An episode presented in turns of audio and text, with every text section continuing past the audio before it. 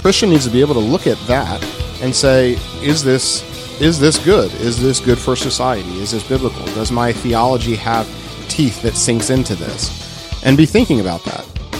Welcome to another episode of the Carpe Fide podcast, where if the shoe fits, you wear it. And if the truth hurts, you bear it. I am Justin Gruber, And I am Jesse Gruber. and today we hope you will seize the faith. Here we are on the Carpe Fide podcast yet again, We're back. baby. We've done so many interviews. Things have happened, and we So- haven't talked about that. So many people have been talking to us. It has been such a wonderful, beautiful, amazing thing. But now we are back. Uh, next week, we've got John Cooper, uh, part two. So if you enjoyed that episode on Afghanistan, um, John's got a lot more to say, and uh, we've got more of that coming. But we wanted to take an interlude. Yeah, but seriously, that next episode with John Cooper, definitely listen to that. Uh, we get into the Christ, we get into um, just war theory. We talk about how the Christian, how Christians need to be ready to engage spiritually in spiritual battle, but also how uh, uh, war and and taking up the sword for righteousness is also important for many that serve, whether that be in uh, po- the police forces or the military. So that's going to be awesome. Definitely listen to that next week.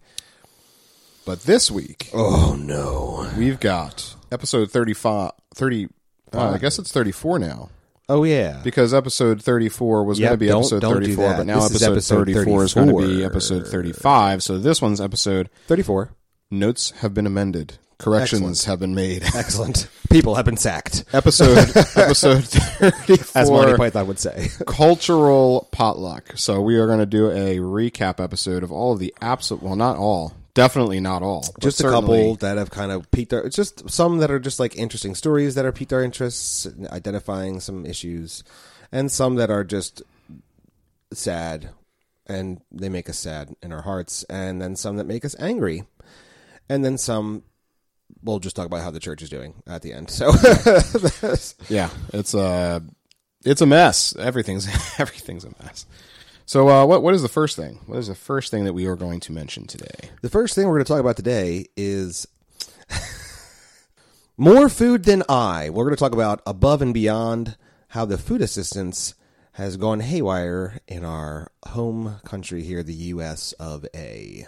It is pretty crazy. So, I mean, I heard, I mean, I didn't know the statistics, but I mean, with COVID and everything, you know, uh, government um, entitlements have simply gotten more and more expensive.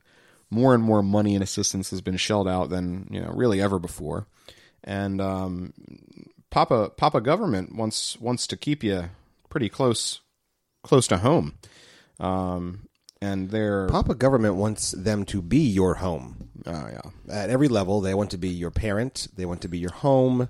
You, you know what? They, they are evil. All right, let's move forward.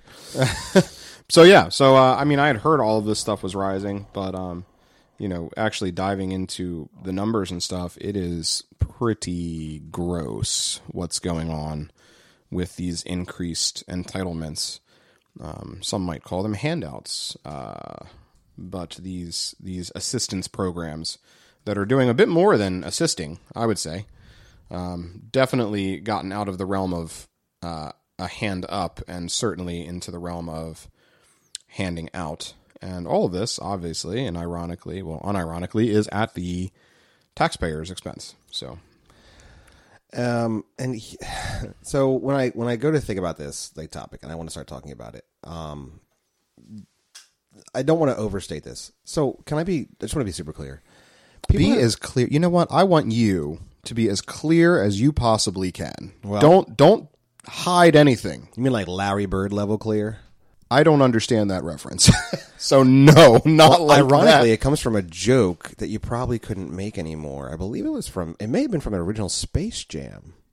I feel like it was Bill Murray made that joke when they were playing on the field on the golf course, and then Michael Jordan gets sucked. No, you're with me?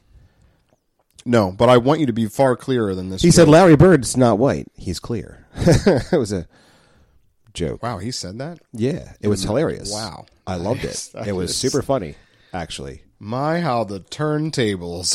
Tables turn to all right. Look, regardless, if you get somebody check me, go back and watch Space Jam. Comment in sections of comments on the inst- on the instas and the socials and the twitters and the and the facebooks. Um, uh, I believe that there is a role, an, an essential role, uh, to help and aid those that are suffering, uh, that that need food and and housing and care. I, I do, uh, and, and, but notice what I didn't yet say. I didn't yet say um, a government necessity for for assisting. Uh, there there is a, a necessity to assist people in these situations but they do not redound strictly to the governments. They redound to the churches' Whoa. necessity. God's people are are actually required to do things to care for them. And what happened was there became lots of impediments to the church doing that. There became lethargy in the church for doing that. And those two things together had the government continuing to step in further and further and further and further. That, with also the connection that the government was seen in some ways uh, to need to be charitable, as they were established here in our country under Christian principles in the first place. And if you don't like that, there's an episode of Carpe Fide for you to listen up to. you can also you can also go right up to Canada where they don't have any of these things apparently. oh, They still do the same thing, but he but but I, I say that because well, the church, they don't have any of the right l- Christian liberty based founding principles. Correct, but they, They still have the same- tyranny. they still have the same government control and pro- programming and stuff Well, like that. they've got worse And, oh, far worse. Oh, far oh, more oh, yeah. Bent. Anyway, look, this is not the point. but what I'm trying to say is that the, the church is required to care for these things. It is not the government's responsibility. But there was a a, a sliding into uh, government morose, really, to take these these things over, and and now what has happened is what we know happens when government does when government does things most things almost all things they're really bad at it um, and because the church was was is commanded to be charitable we need to be thinking about ways to engage with this now that is not to say that i don't i know many churches that are able to engage readily in assisting and loving the communities they live in to do food pantries and clo- and food and clothing uh, uh, what are they called? Thrift shops and and backpack drives and shoe drives and coat drives and, and benevolence funds and, and all, all Yes. sorts of all sorts of charitable things. yeah. So that is not to say that the church doesn't do that those things. It's to say that largely the government has consumed them, um, and so there are impediments in even operating and doing those things. Yeah. from the first place. And I mean, we, we, we see Christian charity played out um, a lot in the book of Acts. You know, you, you think of Acts chapter, some someplace like Acts chapter 2, where it talks about how um, they devoted themselves to the apostles' teaching, to the fellowship, to the breaking of bread, and to prayer. Everyone was filled with awe, and many wonders and signs were being performed through the apostles. Now all believers were together and held all things in common. They sold their possessions and property and distributed the proceeds to all as any had need. Every day they devoted themselves to meeting together in the temple and broke bread from house to house. They ate their food with joyful and sincere hearts, praising God and enjoying the favor of all the people. Every day the Lord added to their number those who were being saved. So we have Yes, and amen. very clear principles of Christian charity. Now, you know, some people were like, well, like Jesus was a socialist. You know, look at the early church. No. No, this is charity, not socialism. Yes, charity involves uh, volition. yeah. Yes, at, it it does. Liberty, yes. I mean, and also I don't see any mention of Caesar anywhere in here. What? So what? Whoa, I'm getting crazy here. Um, but yes, so you know the, the church typically should see a need and meet a need um, as best that they can. But also we have passages um, in the epistles, like for instance in Second Thessalonians three, um, where Paul's talking to the second or to the Second Thessalonians, right? Paul's talking to the Thess- what happened to the first Thessalonians? Oh no, you don't wanna make know. it. Uh, they did not heed his warning. So, um, Oh. so, um, so in Second Thessalonians three, starting in verse six, we read, "Now we command you, brothers and sisters, in the name of the Lord Jesus Christ, to keep away from every brother or sister who is idle and does not live according to the tradition received from us. For you yourselves know how you should imitate us. We were not idle among you. We did not eat anyone's food free of charge. Instead, we labored and toiled, working day and night, so that we would not be a burden to any of you." It is not that we don't have the right to support, but we did it to make ourselves an example to you so that you would imitate us. In fact, when we were with you, this is what we commanded you. If anyone isn't willing to work, he should not eat. For we hear that there are some among you who are idle, who are not busy, but busy bodies. Now we command and exhort such people by the Lord Jesus Christ to work quietly and provide for themselves. As for you, brothers and sisters, do not grow weary in doing good. So I mean, you we have this concept of strong Christian charity, and yet we also have this concept of strong personal responsibility to be busy at work, hard at work, go home tired. That's a fine thing to do. Um, having It's a good thing to that's do. a very good thing to do. Um, it's a moral thing. it's funny because because later I wanted to mention First Thessalonians five three. So, Oh, oh, but you don't have to do it now. But that's funny that you did Second Thessalonians there, which is pro- perfectly appro- appropriate. But I'm going to do First Thessalonians. Yeah. Ooh. I mean, so so when we talk about things like um, the government participating in these acts of charity, and when we say the government participating in acts of charity, we mean they take your money and distribute it how they see fit, uh, which is where we get to these types of problems. Um, Yeah. Our government's done this before. Did you know this? Do you, do you know the story? There's, there's a story. I mean, it, Wil- William government William, Br- William Bradford. is literally. Oh, oh yes. You're Remember talking him? About, you're talking about going back to the Pilgrims. Oh, the, pil- the pogroms. Oh, they are not French, but I don't know why I'm making this out. I don't know. I'm, I'm just looking at your handlebar mustache, and I was just like, I don't know. It seems appropriate. It's got me thinking something foreign. I'm a little. but um, I'm pretentious. But uh, yeah, I mean, Will, I believe it was William Bradford um, actually instituted uh, based off of things like Acts, what would be seen as kind of a, a socialist e socialist ish type policy, where there was a a large pot, you know, a bank of food that people could come and uh, partake of. All of the work from the community um, went into this store, and then people could take freely as they had need. Now, ironically, what he did not account for was the sin inside of man's heart. Um, so, what you have is then less and less people working and more and more people taking. Well, stuff runs out pretty quick, don't it? BT Dubs. It, it tended to be the, mostly single men and and and single women that used the food for free without working. It turns out the families tended to work, which was interesting. If hmm. you go back to that story, it's very interesting. Yes, so that's what they they thought that was what the charitable thing to do was, and then by year two they were like, you know what, we're not doing that anymore. Yeah. And so, Turns you out know, there's a whole book in Second Thessalonians that says something different. Right. Yeah, I mean, if if your school even teaches history anymore, you may have heard that story, and you'll be like, William Bradford said, if you don't work, you don't eat. Well, you know what? It's it's definitely pre William Bradford. Yeah, nigh unto uh, God's uh, divinely sovereign word. Yeah, a good Yeah. sixteen, 1700 years prior. Oh. But Anyway. all this is to say, we believe the church should be charitable. We believe it's mandated and commanded, and so we should be about that. The government, however, not so much. The government's main role, which you can go back and listen to a number of episodes, we've mentioned it almost. Well, we seem to be mentioning almost every episode. The government's main role is to enact justice through the sword over un- un- unrighteousness. And that is not the government's standard, that is to be God's standard of righteousness. God has given us righteousness and unrighteousness. In fact, if you do not have God, you would not God be able. God has given us righteousness and unrighteousness. no, I'm sorry. Let me rephrase. Thank you. Good call. God has given us his righteousness, which allows us to know that if it's outside of his righteousness, guess what it is? Unrighteousness. Thank you. That's the clarity. That's what I was trying to say. Anti-righteousness. I apologize. I'm not don't don't I'm not a heretic. Stop it. So, anyway, moving forward, because God has given his righteous standard, the government is supposed to uphold the righteous standard by enacting by using the sword against unrighteousness. Uh, and therefore, that's what the government's main role should be, uh, which is, uh, in essence, what we see in our, our founding, thankfully by God's grace. Uh, that is to allow for the freedom, the free exercise of, of living life as God has given it.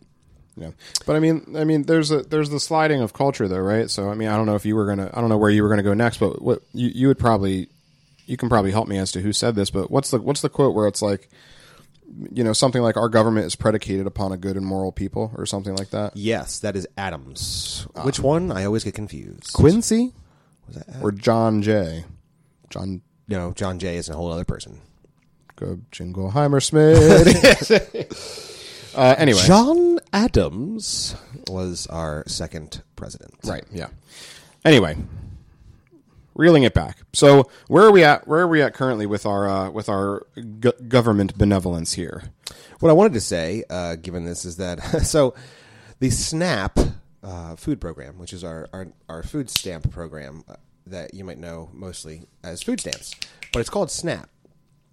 And you may wonder, what does SNAP stand for? Super nasty agricultural prowess.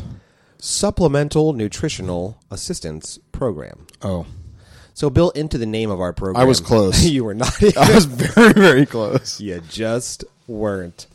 Um, built into that the very name is the fact that this is supposed to be a supplemental food assistance program that allows uh, families in need to apply to receive supplemental benefits uh, so that they can have proper nutrition. So it's uh, they don't make enough money to feed their family well. So here is uh, supplemental money to round out the rest of your food needs. Uh, this is a food uh, specific program.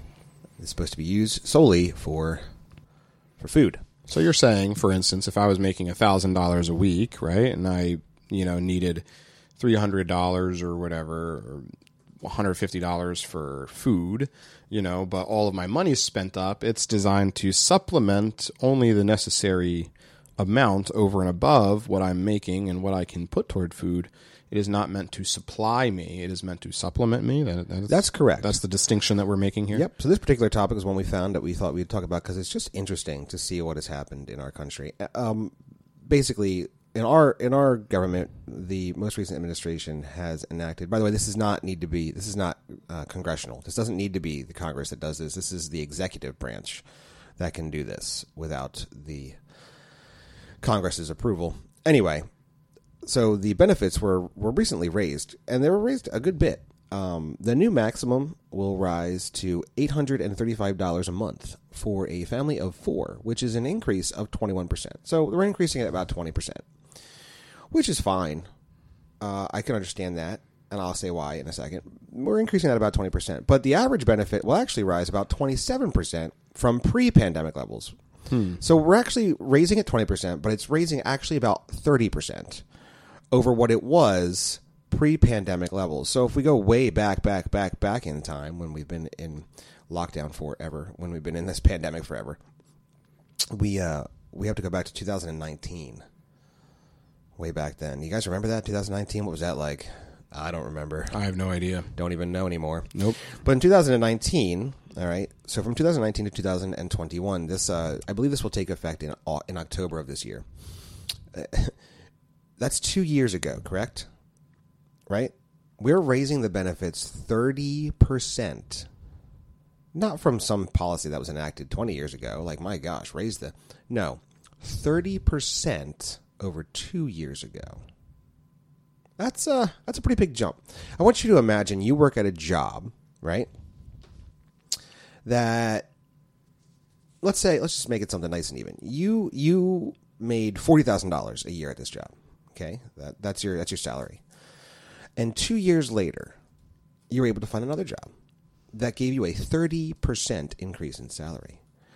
That means you would go from forty thousand dollars to fifty-two thousand dollars. That feels like a pretty good jump, right? Like if you were if you were to make that salary jump, you're like, hey, wow, that's pretty that's pretty substantial. A decent raise. Yeah, it's a decent raise.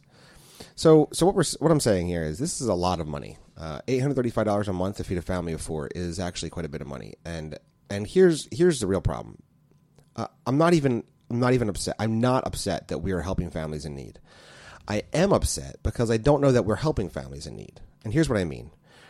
When the church is to give out charity and to be charitable, it was not actually to enable anything that would look like sin or unrighteousness. Right. And that's the real problem because what these families apparently need is not just money. They need education. And the program is supposed to supply that. However, when I'm when I'm looking to, you know, research and understand this and I'm reading through stories and I see a mother who worked for the government for 30 years and now has to care for her her son and had to quit her job early so she had to take a hit on her retirement and she has two people to care for and she can't make $350 feed two people uh, I, I'm starting to think that that's a problem. And then when she says that it only lasts about two weeks, um, um, then I'm really concerned. $350 lasting just two weeks. Just no, remind you, this isn't like this is all the money you have for everything. This is the money you have for food. This is not just all the money you have for food, presumably. This is only part of the money you have for food, and it's completely f- free. You've been given $350 a month to supplement your food needs. Now, if you gave me $350 a month for two people, I could make that work. I don't know if there's an educational issue here. Um, I- like nutrition. I actually, I actually enjoy learning about it and understanding it. And I don't know. I, I, I just feel like we're not helping anyone here. We're just throwing money at something because it looks good instead of actually saying, hey, here's how you can shop wisely. here's how you can you can make this last not just some time but but a long time and you can you can do really well with it let's let's investigate what that looks like mm-hmm. um and and i think that's where i i want you to see what the church's call was to do. And this is what was happening. They found out that look look at what happened when we, needed to institute de- deacons right? Specifically because we were having issues in feeding the widows. And then later we have we had paul have to say look if you're going to feed the widows, make sure they're widows and not being just lazy bodied women. No, no offense, ladies. This was a long time ago. I'm not speaking about anybody in particularly, but make sure they weren't just being lazy women that were just coming. You know, they they had been widowed, their husband died, and they were just mooching. If they were young, they should be seeking to be a godly woman that gets married again, because they're just taking the resources of the church without actually doing what God has called them to do. It's so interesting. This is not new to charity. But charity was to actually, from the church, enable someone to continue to grow in their pursuit of living righteously. Not to become the provider, right?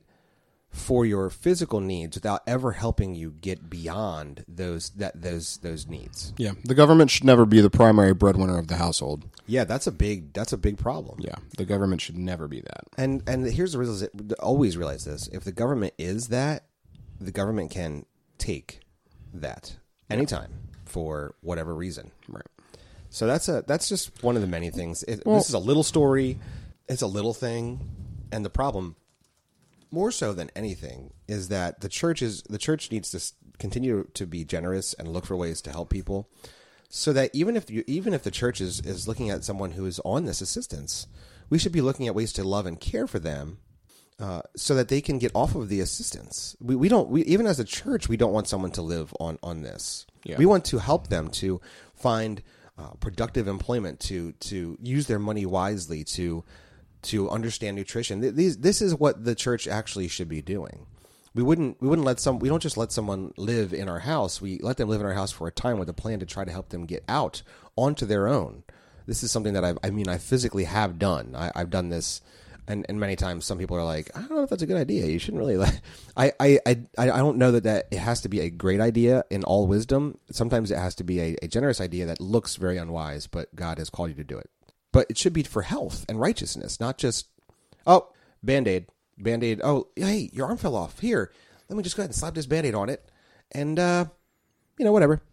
Like that's not that's not how this works. Yeah, I mean. And when you when you compare the the maximum government beneficiary benefits of a family of four, it's it's almost synonymous with what the average working class family monthly bill for groceries is. They're literally paying the entire bill. And people are coming back and saying it's not enough. Like, I'm sorry. Well, then there's then there's other deficiencies. If that's not enough to cover your entire bill for at the taxpayer's expense, then you're mismanaging, and that needs to be that needs to be addressed. And well, you know what? It, though. Good. I'm sorry. I mean cut you off. Well, I mean, like, and that's another interesting area that churches mm-hmm. can do too. I know yep. we've worked with uh, local um, agencies in in our town to help provide classes and to to train and resource those types of things where where they they do attempt to provide um, the strategies to to actually budget, to actually yeah. coupon and save. Yep. Here's the problem though when the government's just giving it, why does anyone need that? I don't need to know how to spend my money wisely. That's what I was going to say. Yeah, oh, okay. that, you you led right into that because because when you were given things for free, we do not use them the same way we do when we actually uh, have to do something to obtain them. There's it's it's totally different. When right. the reason those fa- it's not that even some of those families before couldn't spend more on food. It's that they have other things they want to spend that money on, and so they will not spend more on food. Right. Um, and that's that's the reality of it. I mean, I'm trying to think. I I think I have a family of five, and we do probably spend that a month on food if you also count the times when we when we eat out. Um, when we when, when we actually engage in food that is is strictly convenience and entertainment based maybe even a little more than that if I factored that in. But we we do tend to feed a lot more than five people sometimes. sometimes we feed quite a few people because God has called us to be generous in in in our giving and when we entertain and when we, we I mean that's just what we do. I guess on any given week we're probably if we average it out we're probably feeding a family of seven if you averaged it out. Uh, it, it just assumes so many things, and when you watch the government try to handle it, it just makes me so sad because they try to handle it based on things. They assume X amount of meals a day, three three three meals a day for each person. And and let me be honest, we we have a public school system that we're fully funding, by the way, which provides at least two meals for almost every child, carte blanche. Yeah. And that's that's that's also federally funded. So those child shouldn't even children shouldn't even be factored into the meals that, that a home has if they're going to school. I mean, it's a whole system. Well, I mean, it's it's state and federally funded down to the municipalities at the school level. and know. that's but that's just what happens with the government trying to do something. Right. It- it- like honestly, uh, here's the thing: if if you said you have this much money to service. They, they, let- let's say you got 10 churches together in a, in, a, in a town and said, hey, this much money is coming into our town on these services with this many families. Here's a list of families. You have this money now. Can you educate? I, I, I know there are God loving, serving churches that would seek not only to provide those needs, physical needs for those, those families, but to provide the way so that those families can actually have a better life than that yeah. And and that's the difference between what the the government can't do that. It's not made to do that. Yeah. It's not intended to do that. But if we talk about this all the rest of the time, we'll never get to any other topics. Yeah. We're 26 minutes in, and there's Holy crap! so, we got to roll. We are rolling through this. Then. So much more to talk about. Uh, next up, we wanted to briefly mention the fact that our government is coming so hard uh, at some policies that prevent abortion, particularly government funded abortion. And by coming hard at it, I mean one is gone, so they are definitely government funded abortion, and one uh, they're trying hard to to uh, to get rid of. So the two policies in our federal government that help the government to not at least pay for abortion. Um, by the way, money is fungible. I don't know if you realize this. Like, let's say, let's say you had a budget and you were like, I'm going to spend ten dollars for um, household items and ten dollars for food and ten dollars for clothing. Okay, there we go. So there's your 10 10 10 budget, right? And someone gives you $10 and says, "Please use this for clothing." Okay. All right, cool. So I've got a $30 budget. I have my $30. Somebody gave me another $10. I'm not supposed to use it for clothing. So I put that $10 into the clothing bin. Well, now my clothing bin has $20 in it, but my budget only needs 10. I can then slide $10, you know, they were the $10 I already had back up to food because money is is fungible. Uh, so let's just say that even right now, when we give money to government to non-government organizations here in our country, to nonprofits, right, and and to um, medical centers that do abortions, and we say this is for your uh, this is for your front office, okay, this is for your administrative needs, or or uh, this is for uh, medical testing of this kind, and we give them that money. Okay, so that was their budget line item, and we paid for it. But what about that budget line item? Where does the money that they had budgeted for that go? Gee, I don't know. Um, probably into whatever is going to maximize their pro their their intake, right? Whatever's going Yeah. to bring in the most, that's where that's money's going to go. So, so that's how this works. But we had formal policies. So, the Mexico City policy was our policy in our government that um, is usually enacted by um, more conservative uh, presidents on the executive level, um, and then is usually uh, taken out by um, more liberal, uh, more more left leaning presidents um, on the executive level. It's called the Mexico City policy, and that stops us from giving money to uh, non governmental organizations, right? NGOs that are abroad. So these are organizations operating in other countries that seek federal funding to assist those countries. And the Mexico City policy basically says if you're a, if you're an organization that is going to be doing abortions, you will not receive this money. And what we've done is gotten rid of that. Oh, yeah. Yeah. So so uh, that was taken out very early in President Biden's uh, executive orders. In like the what seventy within the first Yeah, geez, it was bad. Three days, it was just, it was disgusting. So that, that- that was that's only mild hyperbole, by the way. That's mild. It was close. I wanted to say 55, but I could be wrong there too. So, yeah, that's gone. So now we're definitely funding them abroad. Now that doesn't that's not really the big issue.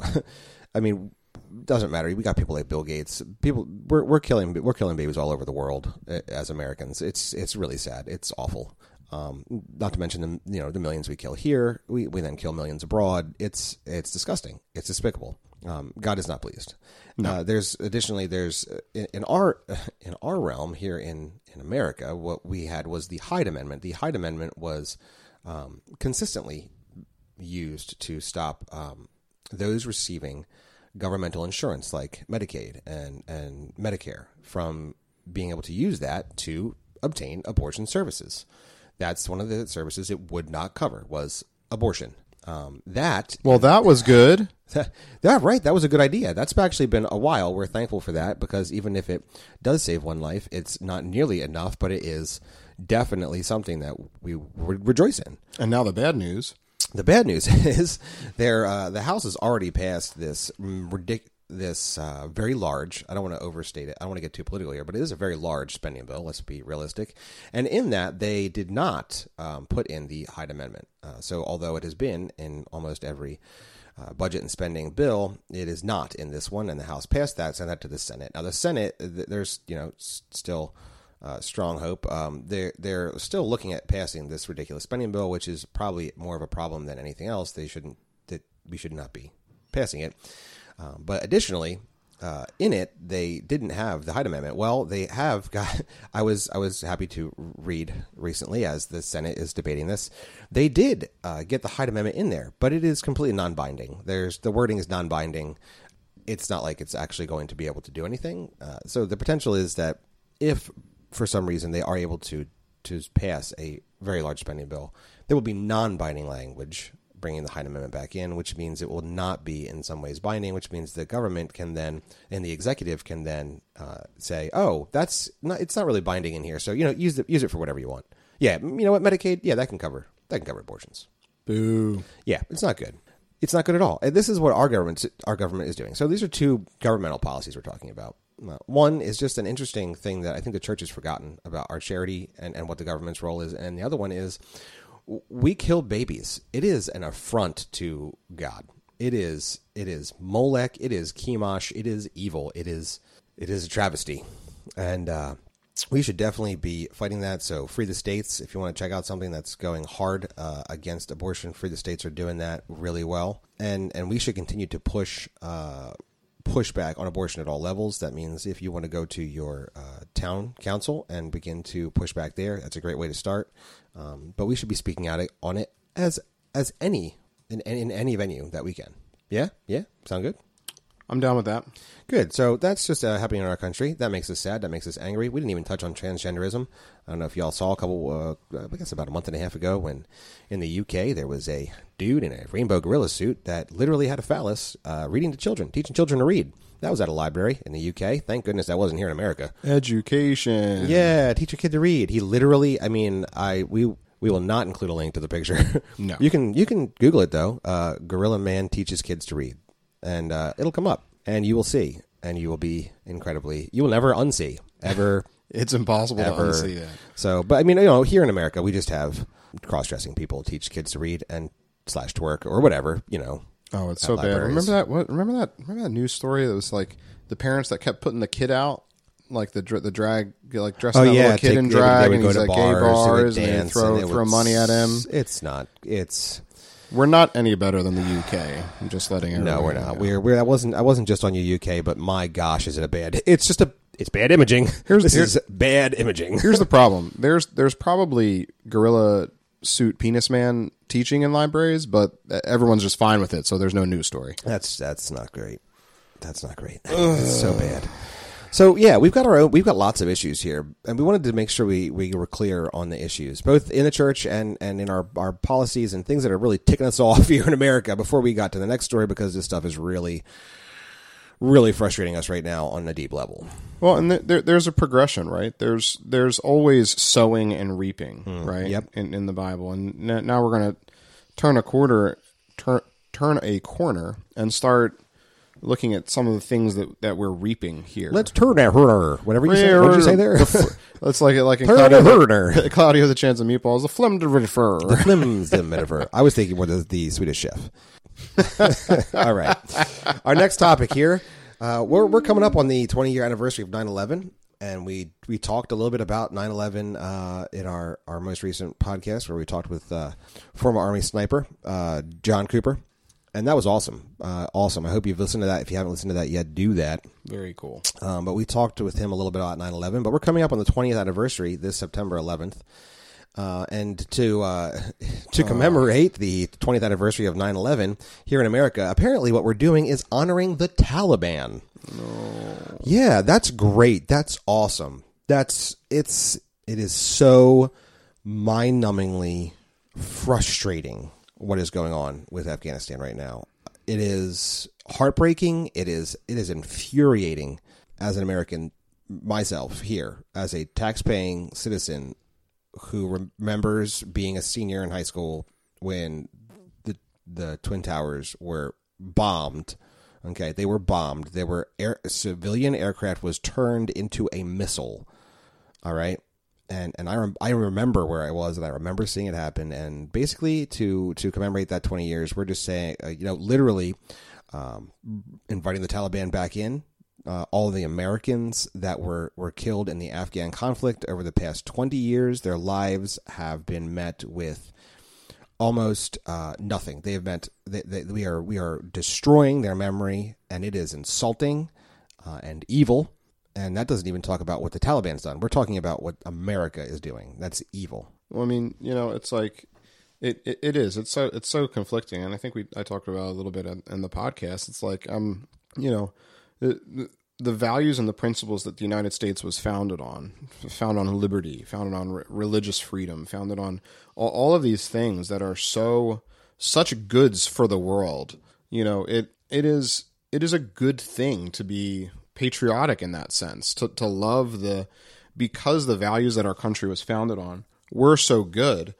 It's a perfectly fine thing to to like that, to enjoy that, to be you know, in in a sense, um, grateful or or perhaps even in, in, some type of I hate using the word pride, but I don't I, I don't want don't know what what other type of thing would encapsulate the, the idea that I am thankful to stand on those principles. And day to day, even just as a Christian, I we often use those principles that we were founded on to to further the gospel. I mean, like the the freedom and liberty we have should not be squandered and so we must make use of it as best we can. But it's like looking at what our country has done um, through through the decisions of our commander in chief is is shameful.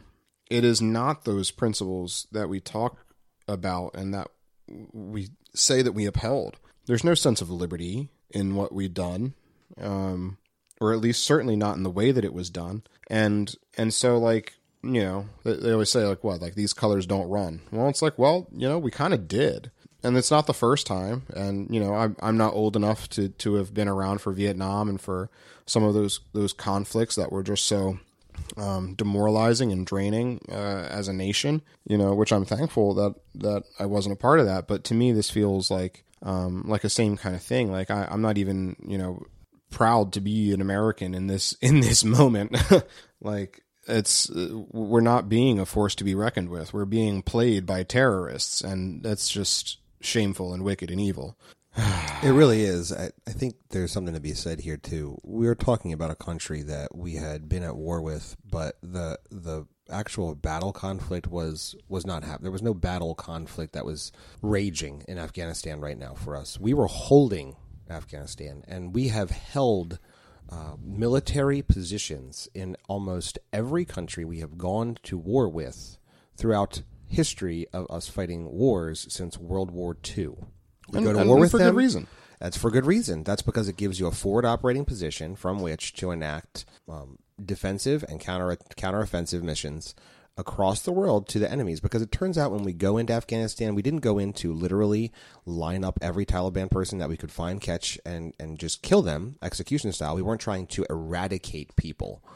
We were trying to liberate a country, and so when we did that, we got the, the the Taliban didn't didn't die. We didn't kill them all. We did not genocide them. They went and hid in other countries, and then they came back in See, you can tell that we didn't genocide the Taliban because they came back in as soon as we left the area. And the reason you keep those forward operating positions in those countries, like I don't know, I I, I feel like Germany, where where one of our church members has been stationed several times. You have South Korea. I feel like that's a place. I feel like I, I recall there being some uh, uh, Vietnam, uh, Japan. We have bases in these places. Now they're not. We don't. We don't have to man them with like we have our bases here, manned and trained and ready to go.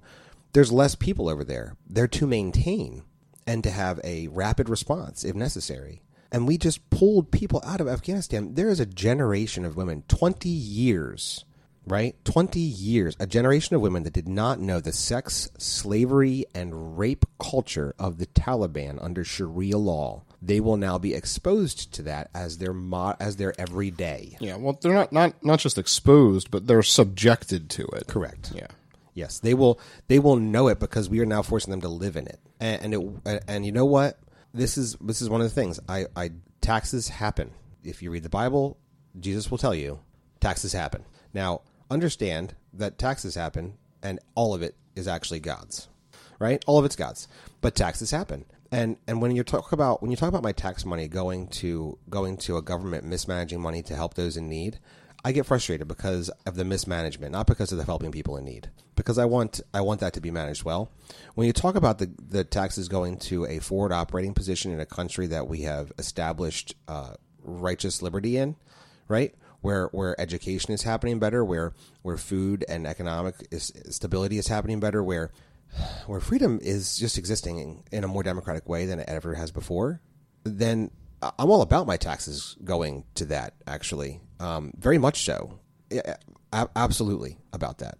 Yeah. Going over to funding abortions overseas, no, not so much. Going over to to to actually supporting um, freedom overseas for people that have been under the oppressive rule of of Sharia law that the Taliban enacts.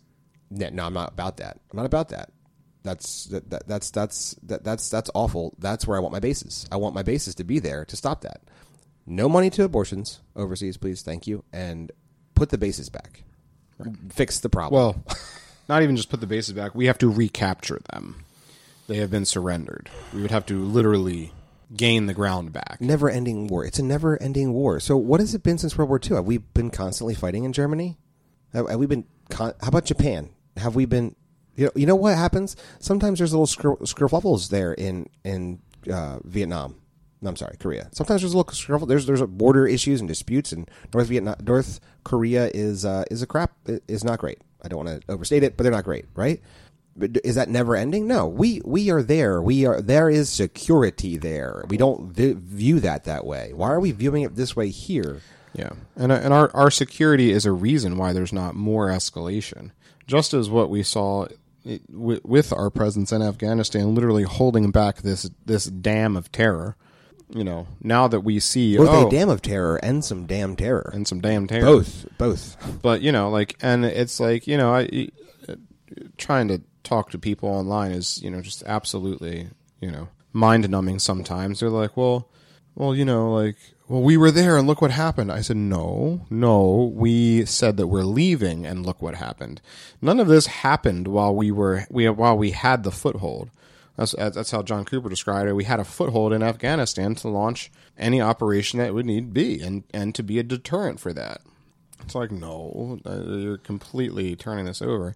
And this is just, I mean, we're recording this as as more and more th- terrible, horrible things are happening in Afghanistan. Um, I'm looking at a headline that just happened. I mean, the last time this article was updated was literally less than 10 minutes ago. Uh, they're they're saying that there was two explosions near Kabul's airport. Um, at least 13 people dead, uh, children. Um, U.S. United States um, civilians or uh, armed personnel were either killed or wounded. And I mean, like, like this is this is the type of thing. This is what happens. This is the chaos that comes with a terrorist organization or terroristic, um, y- you know, uh, regime ruling things. It's chaos. And um, And at this point, sword for righteousness. Like Jocko Willink said, may God have mercy on the souls of our enemies because we will not. like move forward. Like they've Yeah. just they've they've there's literally been a suicide bomber that is now that is now attempted to bomb. Bomb what? The Kabul airport. Who's holding the Kabul airport? The the US. The US is holding that airport. well, until the 31st. Uh, Right, and and so we're talking about these are non-conversations for me. These are non-conversations, and this is one of the big issues. The State Department is, not the department that should be doing war. The State Department can come in after after right. The Department of Defense has gone in and crushed the problem. We crushed. We win. What what is um. What is the, the statement of war? Uh, have an objective and win. Right? Isn't the objective of war to win? You win. You you win, and you win. Yeah, victory. quickly. Victory is the objective. Right. So let's let's let's make the objective and win, and and then we can go back in and work on some of the problems in the areas that we need to fix, and and help rebuild an infrastructure and help the country. I, I'm all about helping them after after a war. It's really rough. You know what? Winning is the first thing, and we are now now we have we have not only ceded the ground back, we are we are now losing. Yeah. Now we're losing. Now we're now we're in what looks more like a war than anything that's happened at least within the past year, year and a half.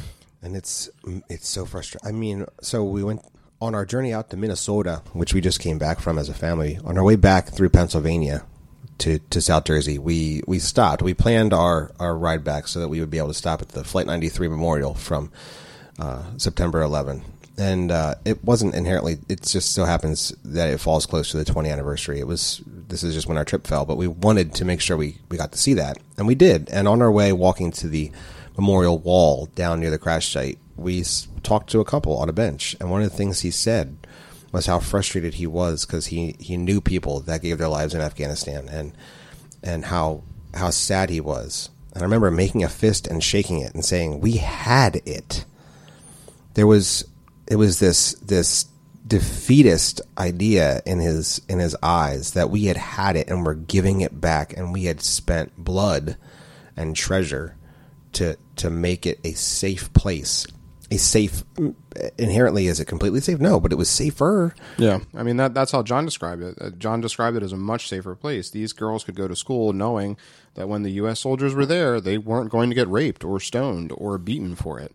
As we've already seen these images coming in from Afghanistan of women being beaten with with just disgusting instruments A woman in the middle un- of the street. a woman who was unable to feed the soldiers that kept showing up at her house day after day by the third day didn't have anything left because it turns out it's a pretty poor country and and they beat her to death in front of her daughter Like- Disgusting. Like this is what's happening. This is it's we are so soft entitled Americans. We have no idea what the world looks like outside of our four walls of of of protection, right? Between between Canada bordering us below, uh, Mexico bordering us Canada above, border Mexico below, and two giant oceans. We sit here in our overfed, overcaffeinated, uh, uh, Instagram filtered lives, and and we we complain that oh why do we have why do we have troops in Afghanistan? We should pull them out. It's so wrong. You know why?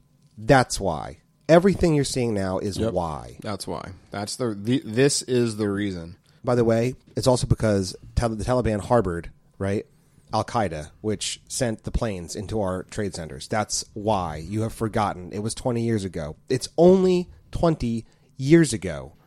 It's only 20 years ago. Almost 20. I think- believe it. If you factor in the Pentagon and Flight 93, you're ta- and the fi- the the first responders, you're talking about almost 2,800 people, civilians killed. Not this is these are non-combatants. These are innocent people killed. and like and it's it's it's crazy because like the media still was like i mean you you remember, that cnn headline or the, the the the chiron last year with the protests it was like fiery but mostly peaceful protest it was literally like the exact same headline as as the taliban is chanting death to america in the streets of afghanistan they're like oh yeah no they're they're saying death death to america but um you know they they seem pretty you know jovial about it all Yeah, yeah. and I'm they- like, I'm like, oh, now we're we're tone policing this right now. Like, oh, because they're happy, it's a happy thing. You know, like if you if you talk to a dog and and you use that excited voice, you could even be like, you little idiot, and he'll be happy and start wagging his tail. Like, is this what we're doing now? They're saying death to America. There's thousands and thousands of United States civilians and allies left in Afghanistan. They don't even know how many are left. They don't know how many they've gotten out. And they're saying, death to America. And these are the people that we're supposed to trust with our safe passage back home. Like that's just, that's, that's the definition of absurdity. Look, when uh, look, n- no offense, but when the rest of the G7 is asking Biden to stay and Biden's like no, and I'm like, and they're like, what are you talking about? We have to get our people out. We have interpreters. We have we have na- uh, nationals on the ground that need to get out. And Biden's like, nope, we're getting out. Why? And this is what I mean. This is where the honoring the Taliban comes in. Why? Because we told that we said uh, August 31st, and the Taliban is now holding us to that. Who cares?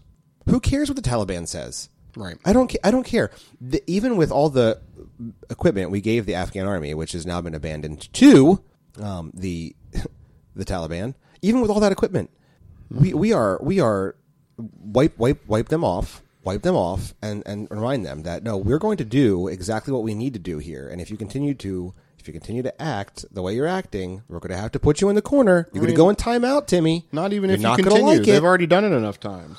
We've already disciplined them so many times, and you're still not. And I would like to You- say, you got by to start. You got to start escalating at some point. one start praying for your church the church under persecution actually flourishes and and it's one of the fastest growing churches in in the world is the underground church in afghanistan so I mean, it it wake was up to that Many have died now. many have died but i mean many have always died under persecution and watched the fire spread. It just just pray for the church and pray for safety for them. It's not we do not want them to die. We do not want there to be persecution. Pray for their safety. Pray for the gospel to go forward. Pray for the the nazarene flights that are coming out of there full of of hundreds and thousands of people because the private industry under the charity Glenn Beck started is much better at flying out people than the government of the united states Terrible. oh my gosh Yeah, I mean, I, I, I didn't mean to be pessimistic, but I, I just mean that the, the church has been pusica- per, perse- pusica- the church has been the church in Afghanistan has been persecuted even under even with the foothold that America had. That's correct. Now that there's no foothold, they're no- being slaughtered. There is no there is no um, m- minimal principle. There's nothing to, to stop them. There's no limiting Limiting, yeah, limiting force, Limiting. limiting factor, limiting, principle. force. Uh, there is still resistance, by the way. They do not own. They do not have the whole country. There is resistance, and we should be absolutely praying for the people that are resisting the Taliban. And and it seems that that force is growing. And honestly, it literally. I, I mean, you just point to it on a map. Hey, uh, I'm sorry, military. Here's here's where we go. Fly in the planes and start landing here because these people need help. These people need help and want help, and they are calling for help, and they, they they're here, and we should be helping them. So anyway, so that's how we're honoring the Taliban this uh, this 9/11. Great job, everybody. Terrible. But that brings us, and you know what, Jesse? It just makes me think. These are just three stories. One is more of an interesting story to remind the church to be generous. One is a incredibly sad story uh, that we continue to kill babies here and abroad. And then finally, we have one just infuriating story that is also sad in in what's going on in Afghanistan. I just wanted to throw out there. This doesn't include stories like what's happened in Haiti with the the devastation that's there. We need to pray for them. This doesn't include. Uh, we we did talk about Cuba a little bit before, so this that that's still ongoing. There's many conflicts throughout the world. This doesn't doesn't even include the Coptic Church, which constantly faces pressures in, in places like in North in different countries in North Africa. This doesn't include things like that. This doesn't include the apartheids that are still going on inside many of the countries in Africa. There's there's lots of sad things happening. Yep. It's just a few stories. But with all that, what's happening here at the church in America, Jesse? What's happening here with the church of the old North American continent here? It seems to be going. You'd think these would be great things for them to focus on, and really, you know, we sh- as as we know from principles of war, really focus our our concentrate our power right on these types of things, focus our efforts on these things. Yeah. Well, you know, instead, uh, we've got we've got articles like uh, like this one uh, titled "Should Churches Require Vaccine Passports?" And you know, you would think that the obvious answer to that would be no. that's No, a one word article. That's No, a really that's a- short one-word It's article. a short article with a couple of pictures, and uh, no. Boy, but here we have uh, the Calgary Herald again. Uh, Oh no, you're going up north there to Canada. Yeah. Well, I mean, you know, it's it's unfortunately just where a lot of this stuff is. I mean, our algorithms, our Facebook and uh, Instagram algorithms are finely tuned for the uh, for the Canadian news here, eh? And um, you know, we've got uh, Pastor John Van Sloten. Uh, who has written this article? And uh, it's it's more than one word. It's more definitely definitely more than one word long. And um, you know what's interesting is I, I have seen a lot of pushback uh, on this article coming out of the Calgary Herald um, in a lot of even the American groups. Um, so I mean, there, there's a lot of pushback on this. Um, and uh, basically, what what this gentleman is uh, proposing, he says, given the nature of churches, places where children and adults closely intermingle, where seniors and the immunocompromised regularly gather, where diverse groups share food, sing together, and meet in often small, old, poorly ventilated buildings, wouldn't a mandatory vaccination policy make sense? Wouldn't it be a Christian thing to do? Um, and he talks about how uh, his church leadership team decided that when they when they open their church for live gatherings next month, they're not they're not even gathering, so they're not they're not churching, they're not ecclesia, They're not churching. they're not churching. Do you even church, bro? church church ain't churching. All attendees 12 and older will need to be fully vaccinated. Now he claims it's a temporary measure, but does does the amount of time Huh. So are the vaccines. make sorry i'm sorry now which which booster are you gonna Oh, whi- no. which bo- I'm sorry, this is everybody. after the second or third shot um Do forgive me. so uh so bad so um he says even though it's a temporary measure as if the length of time for a, an un, an un an evil measure makes it less evil uh, he said, and there will be online alternatives, meaning not church. Um, and unvaccinated will, people will still be able to attend with proof of a negative negative COVID Did you say negative? Why? why would you say it that way? Because it with wow. proof of a negative COVID test. I'm pulling that Minnesota uh, language. You. It still feels wrong. Churches should never turn people away, should they? The obvious answer to that would be No, no, no, they no. That's a that's a no there, buddy. That's a no there, friend. He says, "Yet we do." The moment we accommodate, no, no. no. Wait, wait, Yeah, wait. You, you ready for this? do. Oh, good. Yeah, good. Oh yeah, give me gosh, these. give me these for this? reasons. Yet we do. Oh my god. Go, go ahead. Go- You're doing good. The moment we accommodate the unvaccinated, we alienate those who want to shield their unvaccinated children, immunocompromised individuals who are still vulnerable to breakthrough infections, and anyone else who'd rather avoid the risk. Either way, we make a choice. He clearly wrote that with his Bible wide open. So wide open. Well, I mean, I'm like probably five or six paragraphs in here zero proof text. And guess what? You know what's you know what's funny? Because when you get down all the way to the end, Yeah. um, I'm ju- I'm just doing a brief scan. Yeah, zero.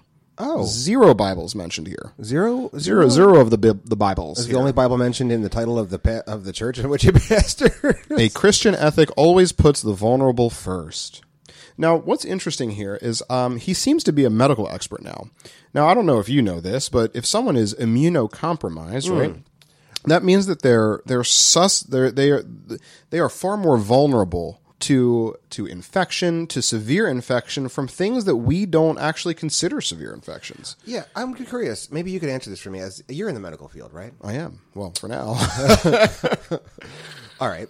So you're in the medical field. If I was immunocompromised, would that make it hard for me to get vaccinated? no, I know actually immunocompromised people that have been vaccinated. Actually, But are there is there any are there any medical conditions that would make it hard for me to get compromised, vaccinated? Uh, I would imagine probably. So you, I don't know so what they are. Do you think I would be vulnerable if I was a person that had a condition that would stop me from being able to get vaccinated? I would probably be in a vulnerable category. Uh, yeah, That probably. makes sense. So you think that he won't let the vulnerable people that can't get the vaccine because they're medically vulnerable into his church? Then, right? Well, I mean, it, it certainly seems that way. Wow, that's that is what a wildly interesting thing to think about. So he's literally saying that the vulnerable that can't get the vaccine can't come can't come to church. Can't come to church. oh, you can't get the vaccine? Sorry, sorry. Move on. Pound sand. Go over there, Jimmy. You go over there with those other crazies that don't get vaccinated. But I, I'm just immune. You know, I just have a dis- I can't. I can't get. Vac- no, no more excuses. Go. Do you have your card? No. Negative COVID test. Oh, you didn't get that. Oh, get out of here. You're gone. See you later. Yeah, this, it, this is just absolute insanity. Um, But this is what the church is. So you're telling me the church is doing this? I feel like there's. But why aren't they dealing with any of the other like issues? boy, probably because they're not meeting. Oh, Hard to have a quorum for a membership meeting without the meeting. I feel like we're beating up on candy here. Let me just let me just introduce you to the the oh, where's the title of the church? It's going to be helpful. Changing a Generation Full Gospel Baptist Church. All right, that meets in uh, Atlanta, Georgia. Atlanta, Georgia, and um, if you go to their Instagram, what you'll see is that they have some COVID protocols as well uh, for for um, Sunday, August 29th, which is the upcoming Sunday. Uh, and here's their new protocols beginning August 29th. Number one, you must be fully vaccinated in order to attend worship. Whoa. Wait, wait for it. Number two, you must bring your vaccination card as proof. When you arrive next week, your temperature will be taken, and you will need to show proof of your vaccination. In all caps, you must still wear your mask. It's like it's I just like wanna- this is literally I- like Cruella de Vil. Like I like seriously, it's almost like you have that idea of like this, you know, evil woman, and then like she kicks you, and then then you get on the ground, and then she like stomps her high heel into your chest and just shoves you down even more. I mean, like I just think vivid of imagery you just gave us. yeah. Well, I mean, it is right. I mean, it, I mean, you could have just said it was like you know Mao no, yeah, or, or Stalin. right but uh but yeah no the the lunacy is a crazy i mean so so like back back to the back to this article it says we're supposed to supposed to you know put put the put the vulnerable first. And then, then he starts talking about he starts talking about oh where did this where did this go? Uh talking about uh, how jesus gave up his individual rights for the common good and sacrificed for the sake of the weak. And i'm like uh okay. So at what point did jesus stop being god right about the uh, point that right about the point that First Thessalonians five three comes in. Oh, Oh, we're circling back around to this already. oh, let me tell you, First Thessalonians Circle 5, back, Saki. Let me. Let me I'm going to sack it up right now. First Thessalonians. Don't do it. First Thessalonians five three says this: While people are saying there is peace and security, then sudden destruction will come upon them, as labor pains come upon a pregnant woman, and they will not escape. What's this talking about? You may ask. This is talking about. When Jesus comes and judges the world. Oh, Oh. Oh, boy. Oh no. And what will the people say? What will the ignorant people living outside of God say? There is peace and security. I, if if the God of safety is not the God ruling the church right now, when I read articles like this, then I don't know what is. Yeah. They are literally the ignorant people in 1 Thessalonians 5 saying, I have peace and I have security. That's what they are. That's what the altar they're worshiping at. And guess what happens? Sudden destruction. oh, is that because is that because the mRNA vaccines they they did they disrupt your immune system and then you know uh, you get you get all these spike proteins firing off and then in, inflammatory responses and then you know in, in, in, in, in a year everyone's going to die. Well, no one will die until the government flips the switch, and that,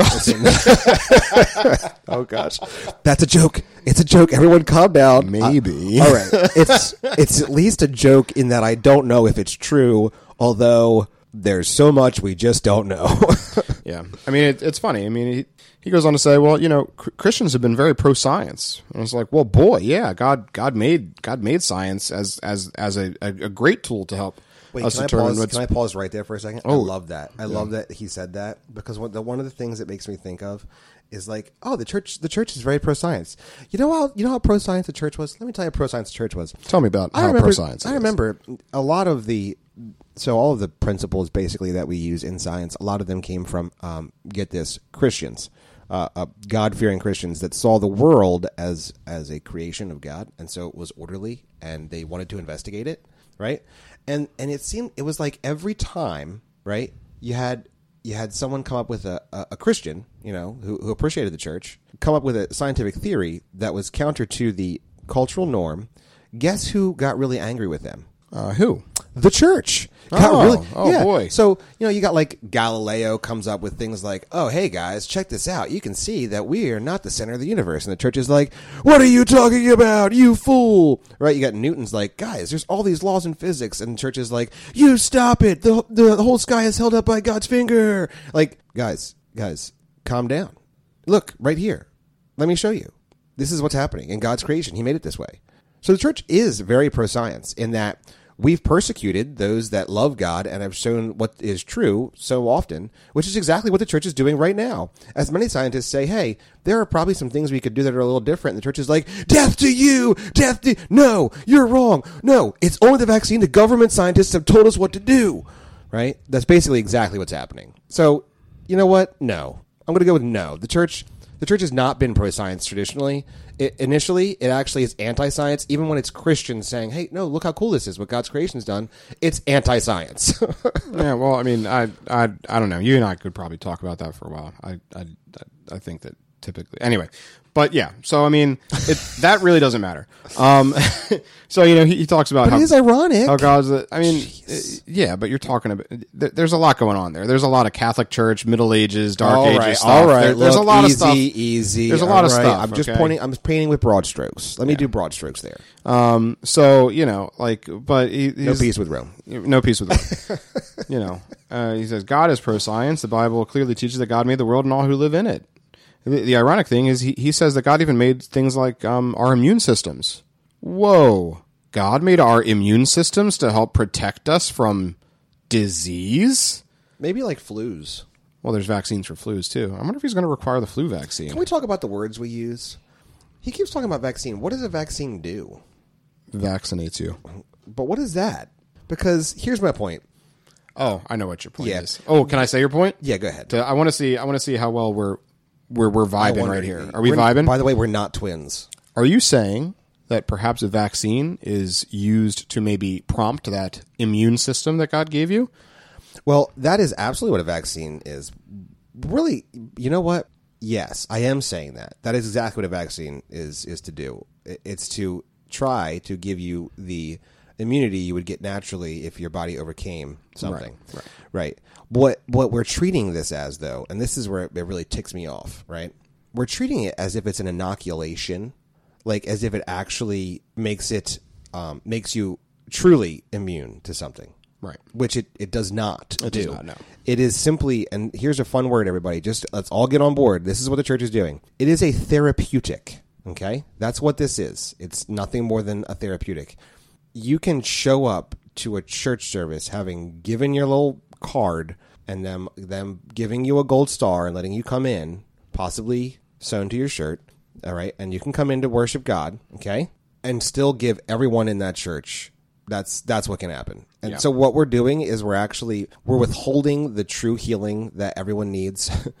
this man is is encouraging us to withhold the healing that everyone needs, which is the fact that you can get the COVID vac- vaccine COVID nineteen vaccine, and let me assure you of something: you're going to die if Christ doesn't doesn't come back and establish an eternal kingdom. You will be dead. Yep. Yep. Absolutely. And you know guaranteed, what? Because And you- sin is your enemy. And you know what's even more shameful is that if, if Jesus does come back and his church is acting in this way, boy, he's going to find some a lot of people sleeping. He's going to be he's going to be finding a lot of guards not at their posts. He's going to be seeing a lot of swords kept in their sheaths, just sitting leaning up against the wall.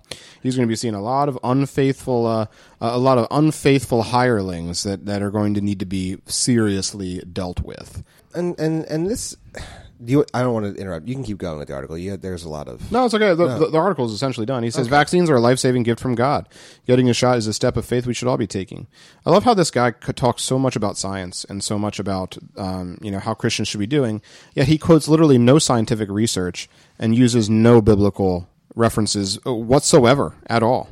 It's hirelings 101. Is so what let, this is. yeah, and let me let me let me point this out. This is this is it, Christian. Here it is. No church should be requiring you to be anything to come to church. Um, please come to church. We would love for the gathering of the saints together to minister, uh, to to share the gifts, to experience the sacraments as we are called to do. Please meet. There's no requirement there. This means that a Christian, the Christian position on the COVID 19 vaccine, let me give it to you real quick. All right. I'm ready. There are two positions. You ready? There's re- there really one, but but there are two. Here's how each position begins. A twinity. Yeah. oh my gosh. Yes, it is a twinity. you. s- All right. So here's the twinity. Okay. God is sovereign. He is gracious. He gives good gifts. They come from the Father of lights. My faith is in Him and Him alone. That is the position of every Christian when it comes to the COVID 19 vaccine. And here's how it becomes two positions. Here's how the twinity takes twinning. All right. so I will put my sovereign faith in God who has given me health and reason, and I will continue to move forward in Him without the vaccine. Twinning equally with, and God has graciously given us this vaccine. I am in a position where I feel I need this vaccine in order to live and thrive as I worship Him because He has given it as a gift. And so I will. Yeah. That's it. It's one position that has two. It's a twinity. Right. Well, I mean, there's there's so much to this, right? There's so much to this because our, our our boy Cody over at uh, Good Monsters podcast did a deep dive into issues of conscience, right?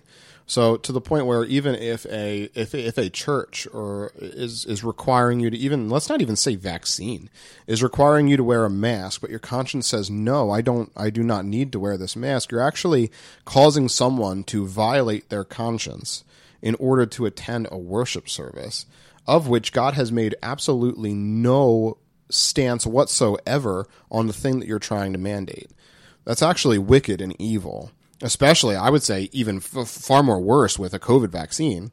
You know, I mean, we, we've been we've been in this lockdown for 15, 16 months, and the vaccine is younger than that. So, I mean, we don't know. You, you love science so much, but there's not a lot of scientific data. There is no scientific data. You can't have the scientific data on the long term effects of this. And this is specifically the weaker brother principle, right? This is the weaker brother principle that the scripture speaks about and in which it speaks about in Corinthians and in Romans. And when you're going to look at those principles, what you realize is that the weaker brother is not the brother who just can't lift as much weight like Jesse. no, the weaker brother here is I love you. It was a joke. It's Don't take it because I personally. carry all the weight around all the time right. that I can't lift the, the, the weights because I already have the weight. It's like But the let me weight tell that you- you lift probably equals the weight that I currently carry on my body. You know what? plus That's totally whatever fair. small little weights are in my hand. That's fair. And and you know what? With ketosis, ketosis it's you're going to actually change all of that. You're doing great, buddy. You keep ketoing it up over there. I appreciate that, and I affirm it. Hilarious. But it's like the weaker brother principle. If if indeed you wanted to apply the weaker brother principle, right, and and those that see it as more holy to you know not eat meat because you know they'd rather not eat meat when the people that are eating meat are you know even though right 99.993% of the meat they eat is probably not offered to idols right that they only have probably have a 0.007% chance of of eating the meat that's offered to idols I see what you're did doing you see what I, I- did? I just- You see I what just did? picked it up. Okay. I But what, I, what I mean is literally. what I mean is, the the the church was supposed to worship together, right, and not make that the issue. And, and instead, it was supposed to bring the brother that was weak, which was not weak in, in weights, like lifting weights and strength. It meant ill. The brother was sick, and, and they didn't want the sickness to last. They wanted to strengthen them so that they could live and act in faith to God. And so that's the thing we should be focusing on. Not not requiring an ID, I- ID to enter church. Rather, how are we encouraging the church and strengthening it to live and act in faith to God in His commands? Right. That's what we're supposed to do. Yeah. Well, I mean, I'm, I I wonder what this guy thinks about the sin of partiality. I mean, Very little. not not at all. that's a sin. What does that mean? I mean, it, it and it's it's exactly it's exactly it. First off, the church has absolutely no business. Stay in your lane. You're you're not you're not health officials, and even oh, the health officials are being Please wicked. Please come here. Sit at the head of the table. Take the seat of honor, please. The seat of honor, yeah. No, if you oh you're unvaccinated, oh you get to meet over there in the fellowship hall. we have we have we have put up a small pop up tent where there may provide Yeah. some shade and perhaps You're some relief ecclesia right over there, far away from us. yes, you go ecclesia over there with other dirty people, unclean. Oh my gosh, it is. It is just. It is so bad. And it's funny, and I, I, I'm going to make a meme. I'm going to make a meme today. You're gonna meme it. I'm going to meme it. I'm going to take this picture of him smiling and laughing at his empty church because nobody's going to it. I'm going to say that face you make when you turn away the the poor and destitute from your church because they're unvaccinated. It's That face you make, like really. this like, is what the church is doing. We've just highlighted some of the things that are bothering us uh, in our country and around the world, and this is what the church is saying. No, the church should be saying, "Hey, everyone, everyone, we need healing and stability and truth right now. Please come, come now to the truth of God." Yeah. What's the point? We're we're reaping what has been sown for so long, and we need Christians to take up their swords and take up their shields and start hacking at all of these cultural nonsense. We need theologians. We need a church that is instructed well enough in theology and and practical theology to then go out in the culture and just start hacking away. You know, you have that imagery of uh, who was it? Was it uh was it King Josiah that tore down all of the all of the altars to or no, I'm thinking of maybe Gideon when God told Gideon to go and to, no, this still doesn't ring a bell. I could Well, ask the kids. The kids mean, just learned the- this in the, the- yeah, kids class. Well, they were supposed to al- tear Like- down altars everywhere. Well, yeah, if true. you did Joshua there, the, then you're going to Judges afterwards, where Gideon was also supposed to. The Ashtaroth, yeah, you're talking about that. Yeah, like he yeah. was. Yeah, but anyway, Yep, tear down but- the altar. But That that's is exactly the command to Gideon. He did have to do that. That's the thing that happened. Yeah, yeah, yeah. Okay, good. So I'm not absolutely, but you're but, awesome. But I this is you. what we have to do. Like if Christians, if Christians aren't speaking up against government overreach, if Christians aren't speaking up against even something as so banal as food assistance, we have to be have a theology that has Can we just pause? for a sec? Did you say Bunnel? banal, b a n a l. B a n a l. Yep. You ready for it? Drearily commonplace and often predictable. Hmm. Good word, right? well done. yeah. You've been listening to some Doug Wilson, huh? Uh, just like reading. I did not get that from him. I've known that for a while. No, it was just a Oh, he's a very good wordsmith. Yeah. thank you. but yeah, e- even something as banal as as food assistance, a Christian needs to be able to look at that and say, is this is this good? Is this good for society? Is this biblical? Does my theology have teeth that sinks into this? And be thinking about that. And you know, I mean, abortion should should hopefully speak for itself. Although I also would have thought that churches gathering together regularly would have spoken for itself. But but the the, the thing that I'm trying to say here is that we must sow righteousness wherever we go, so that righteousness can be the rewards of righteousness can be reaped. And if we're not sowing righteousness into our culture, we're going to reap unrighteousness. We're going to honor the Taliban on 9/11. We're going to we're going to require vaccine passports for for our worship services, participating binding the consciences of many and participating in the sin of partiality so that people can come to quote worship God as if they're it never be. may never be.